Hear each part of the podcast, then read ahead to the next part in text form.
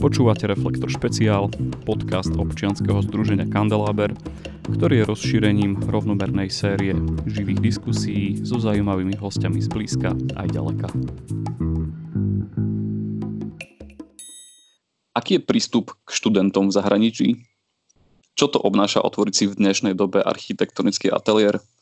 A dá sa pri tom všetkom stíhať aj niečo iné? Ja som Jakub a mojim dnešným hostom bude Táňa Vozarová Malicová. Táňa, vitaj. Ďakujem pekne. A Táňa, ty si architektka, ale ešte predtým, než sa ťa budem pýtať aj na takéto odbornejšie veci, sa ťa opýtam, ako sa teraz máš a ako vnímaš tento koronačas, ktorý nás takto odrezal od sveta. Áno, tak uh, ešte zdravím všetkých, aj teba a ďakujem za pozvanie. Uh, ale mám sa celkom dobre, lebo myslím si, že mňa tento koronačas až tak veľmi neovplyvnil. Tie zmeny naozaj na svojej koži cítim uh, veľmi minimálne, pretože keďže ešte stále pracujem z domu a stále som pracovala, alebo teda už dlhšie pracujem, tak uh, doma som tak či tak plus minus. Takže preto, ale z dneška sa teším, máme pekné počasie, slniečko, takže super. A ja som sa ťa vlastne ani, ani neopýtal, ani keď sme sa dohadovali v rámci tohto rozhovoru, že, že kde ty vlastne teraz pôsobíš v rámci Slovenska? V rámci práce sa snažím spo, uh, vlastne pracovať na, na celom území Slovenskej republiky, ale momentálne sa nachádzam uh, aj s manželom pri Bratislave. Uh-huh. Um, ty si študovala teda architektúru, študovala si doma, ale aj v zahraničí. A ako by si porovnala tieto svoje skúsenosti s tým domácim a zahraničným štúdiom? Videla si nejaké rozdiely? A boli to veľké rozdiely alebo až tak veľké nie? Ako by si to zhodnotila? Uh-huh. Rozdiely som si všimla ale nie len medzi Slovenskom a zahraničím, ale aj v rámci Slovenska, nakoľko som prvý a druhý stupeň eh, študovala na Fakulte umení v Košiciach a tretí stupeň, teda PHD, som študovala už na Fakulte architektúry v Bratislave a už len tu je maličký rozdiel v tom. To znamená, že možno nejde len o Slovensko a zahraničie, ale o každú jednu školu architektúry, ktorú máme, či už v Európe alebo na svete. Myslím si, že každá jedna je veľmi špecifická. V zahraničí napríklad uh, už len počas môjho posledného keby štúdia som bola na e, Dánskej kráľovskej akadémii výtvarných umení v Kodani. A už len keď toto mám napríklad porovnať, lebo to bol asi taký najväčší extrém, ktorý som zažila, tak e, si myslím, že, že ten najväčší rozdiel bol možno v tom, mm, v tom myslení študentov. To znamená, že veľmi som jasne badala, že tí študenti majú ako keby nárok na nejaký experiment, ale aj na omyl. To znamená, že ak na konci semestra tí študenti proste vraveli, že skúsil som toto, ale nevyšlo, tak to sa považovalo za, považovalo za rovnako hodnotné, ako keď proste tomu študentovi to vyšlo. Lebo išlo hlavne o to myslenie, o tú metódu, o ten prístup k tej tvorbe a to sa mi veľmi páčilo, lebo niekedy na slovenských univerzitách, či už ako študentka, keď som bola, alebo ako teda pedagogička v rámci toho PHD, tak som postrehla, že študenti majú strach. Že čo ak sa pomýlim, dostanem zlú známku a tak ďalej. Radšej urobím niečo, čo je vlastne síce možno tradičnejšie, klasickejšie, ale určite to bude dobré. A možno v tom vidím ako keby taký, taký rozdiel, čo sa týka z strany študentov a možno čo sa týka pedagógov, tak tiež vystvihnem, že, že u nás je to tiež ten trošku taký tradičnejší prístup, že ja som pedagóg a ty si študent. Ale veľmi často, či už v tej Kodani, ale aj rôzne inde, bol ten prístup, že, že sme kolegovia. Aj keď vlastne pedagóg bol profesor a študent bol vlastne ešte len začínajúci architekt, ale presne tento vzťah sa mi veľmi páčil a pozdával, že sme kolegovia a tvorme to spolu, alebo vlastne ten profesor len tak doťukával tie nápady tých študentov. To znamená, oni tvorili a boli len určitým spôsobom tak, tak trošku smerovaní, aby nespadli na tej ceste. Tak to sa mi asi tak najviac páčilo a keby som náhodou ešte niekedy bola pedagóg, pretože som nepokračovala v tejto mojej činnosti, ale tak určite by som niečo také chcela zaviesť vo svojom ateliéri pre študentov. Bolo niečo práve tak ako keby v opačnom garde, že u nás na Slovensku si to vnímala ako pozitívum a v zahraničí si to nenašla? Áno, Ja si myslím, že my Slováci sme, sme veľmi pokorní a to sa, to sa mi práve páčilo. Um, že ešte stále funguje ako keby taká tá pokora medzi ľuďmi. V zahraničí to bolo trošku búrlivejšie a, a často sú veľmi otvorení voči, voči všetkým aj kontroverzným témam. Ja sama som možno trošku viac konzervatívna, takže preto sa viac prikláňam voči tým tematikám, ktoré sa skôr, tak ako sa skôr riešia na Slovensku, tak vlastne tak by som ich riešila asi aj ja. Že možno toto bolo na mňa až, až niekedy príliš búrlivé v tom zahraničí. Práve si si otvorila svoj vlastný architektonický ateliér. Robila si taký krok, o ktorom sníva množstvo študentov, teda asi všetci.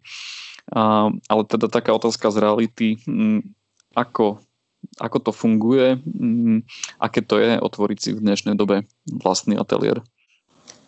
No, je to zložité, to musím povedať hneď na úvod.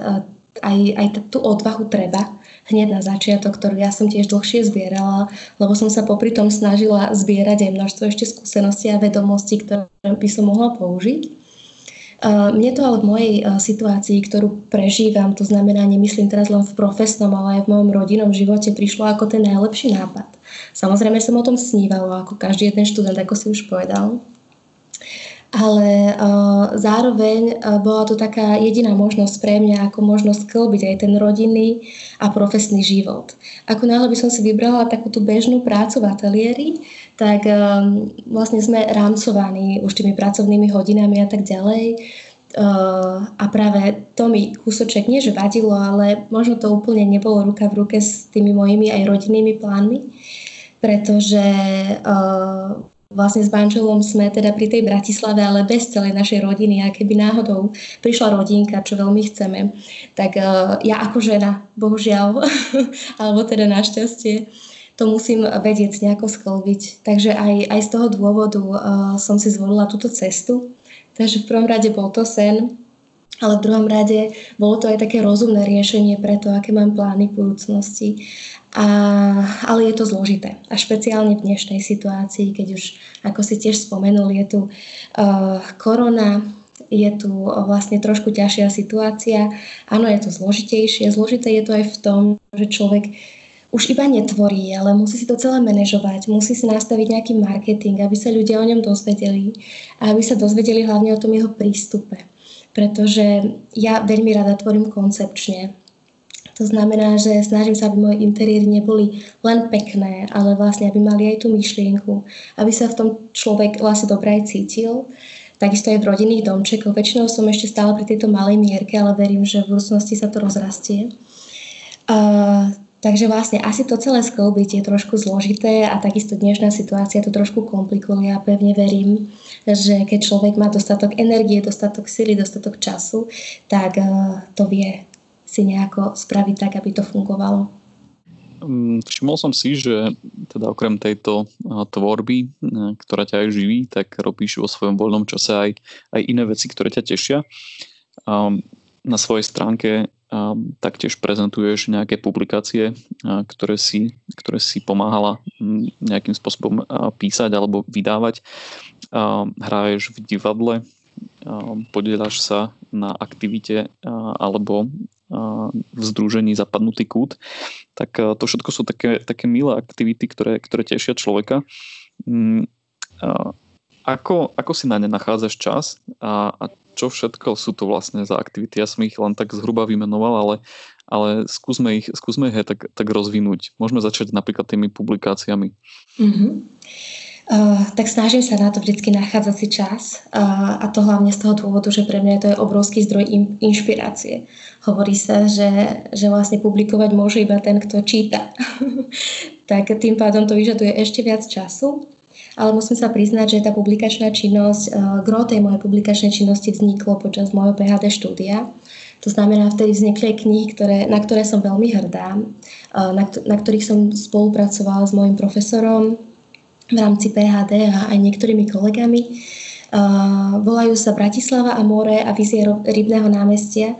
Um, boli to knihy, ktoré, ktoré boli určitým spôsobom aj také filozofické, fenomenologické, ale aj architektonické, praktické. To znamená, veľa mi dali do života uh, myšlienkovo. Uh, zatiaľ vlastne sú len v limitovanej edícii nie sú na predaj, ale, ale možno raz.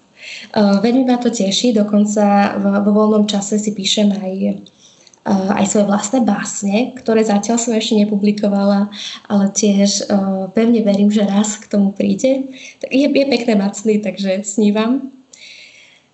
To je tak, tak k tej publikačnej činnosti, lebo naozaj teraz je na ňu trošku menej času. Ešte si spomínal ten aktivizmus. Tak áno, som, som členkou západnutého kultu, ktorý je vlastne pre gelnický okres, alebo teda špeciálne pre gelnicu.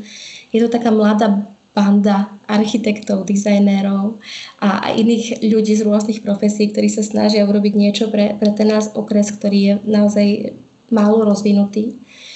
Uh, momentálne pracujeme, uh, pracujeme na, na projekte škôlky. Boli sme Robili sme uh, architektonický workshop s deťmi v škôlke, 5 a 6 ročnými.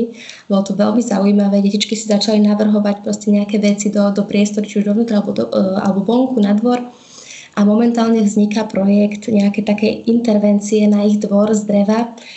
Pevne verím, že, že situácia sa zlepší a že to budeme môcť realizovať v, v lete a že detičky budú mať trošku, trošku krajší priestor vonkajší aspoň, že im to tam pekne pekne pripravíme, aby sa mohli hrať a rozvíjať taktiež svoje myslenie na trošku iných veciach, lebo ešte si pamätám, že sú tam hojdačky, na ktorých ja som sa hojdala, keď som mala tých 5-6 rokov a chodila som do tej školky, takže ma to teraz veľmi teší, že môžem pomôcť.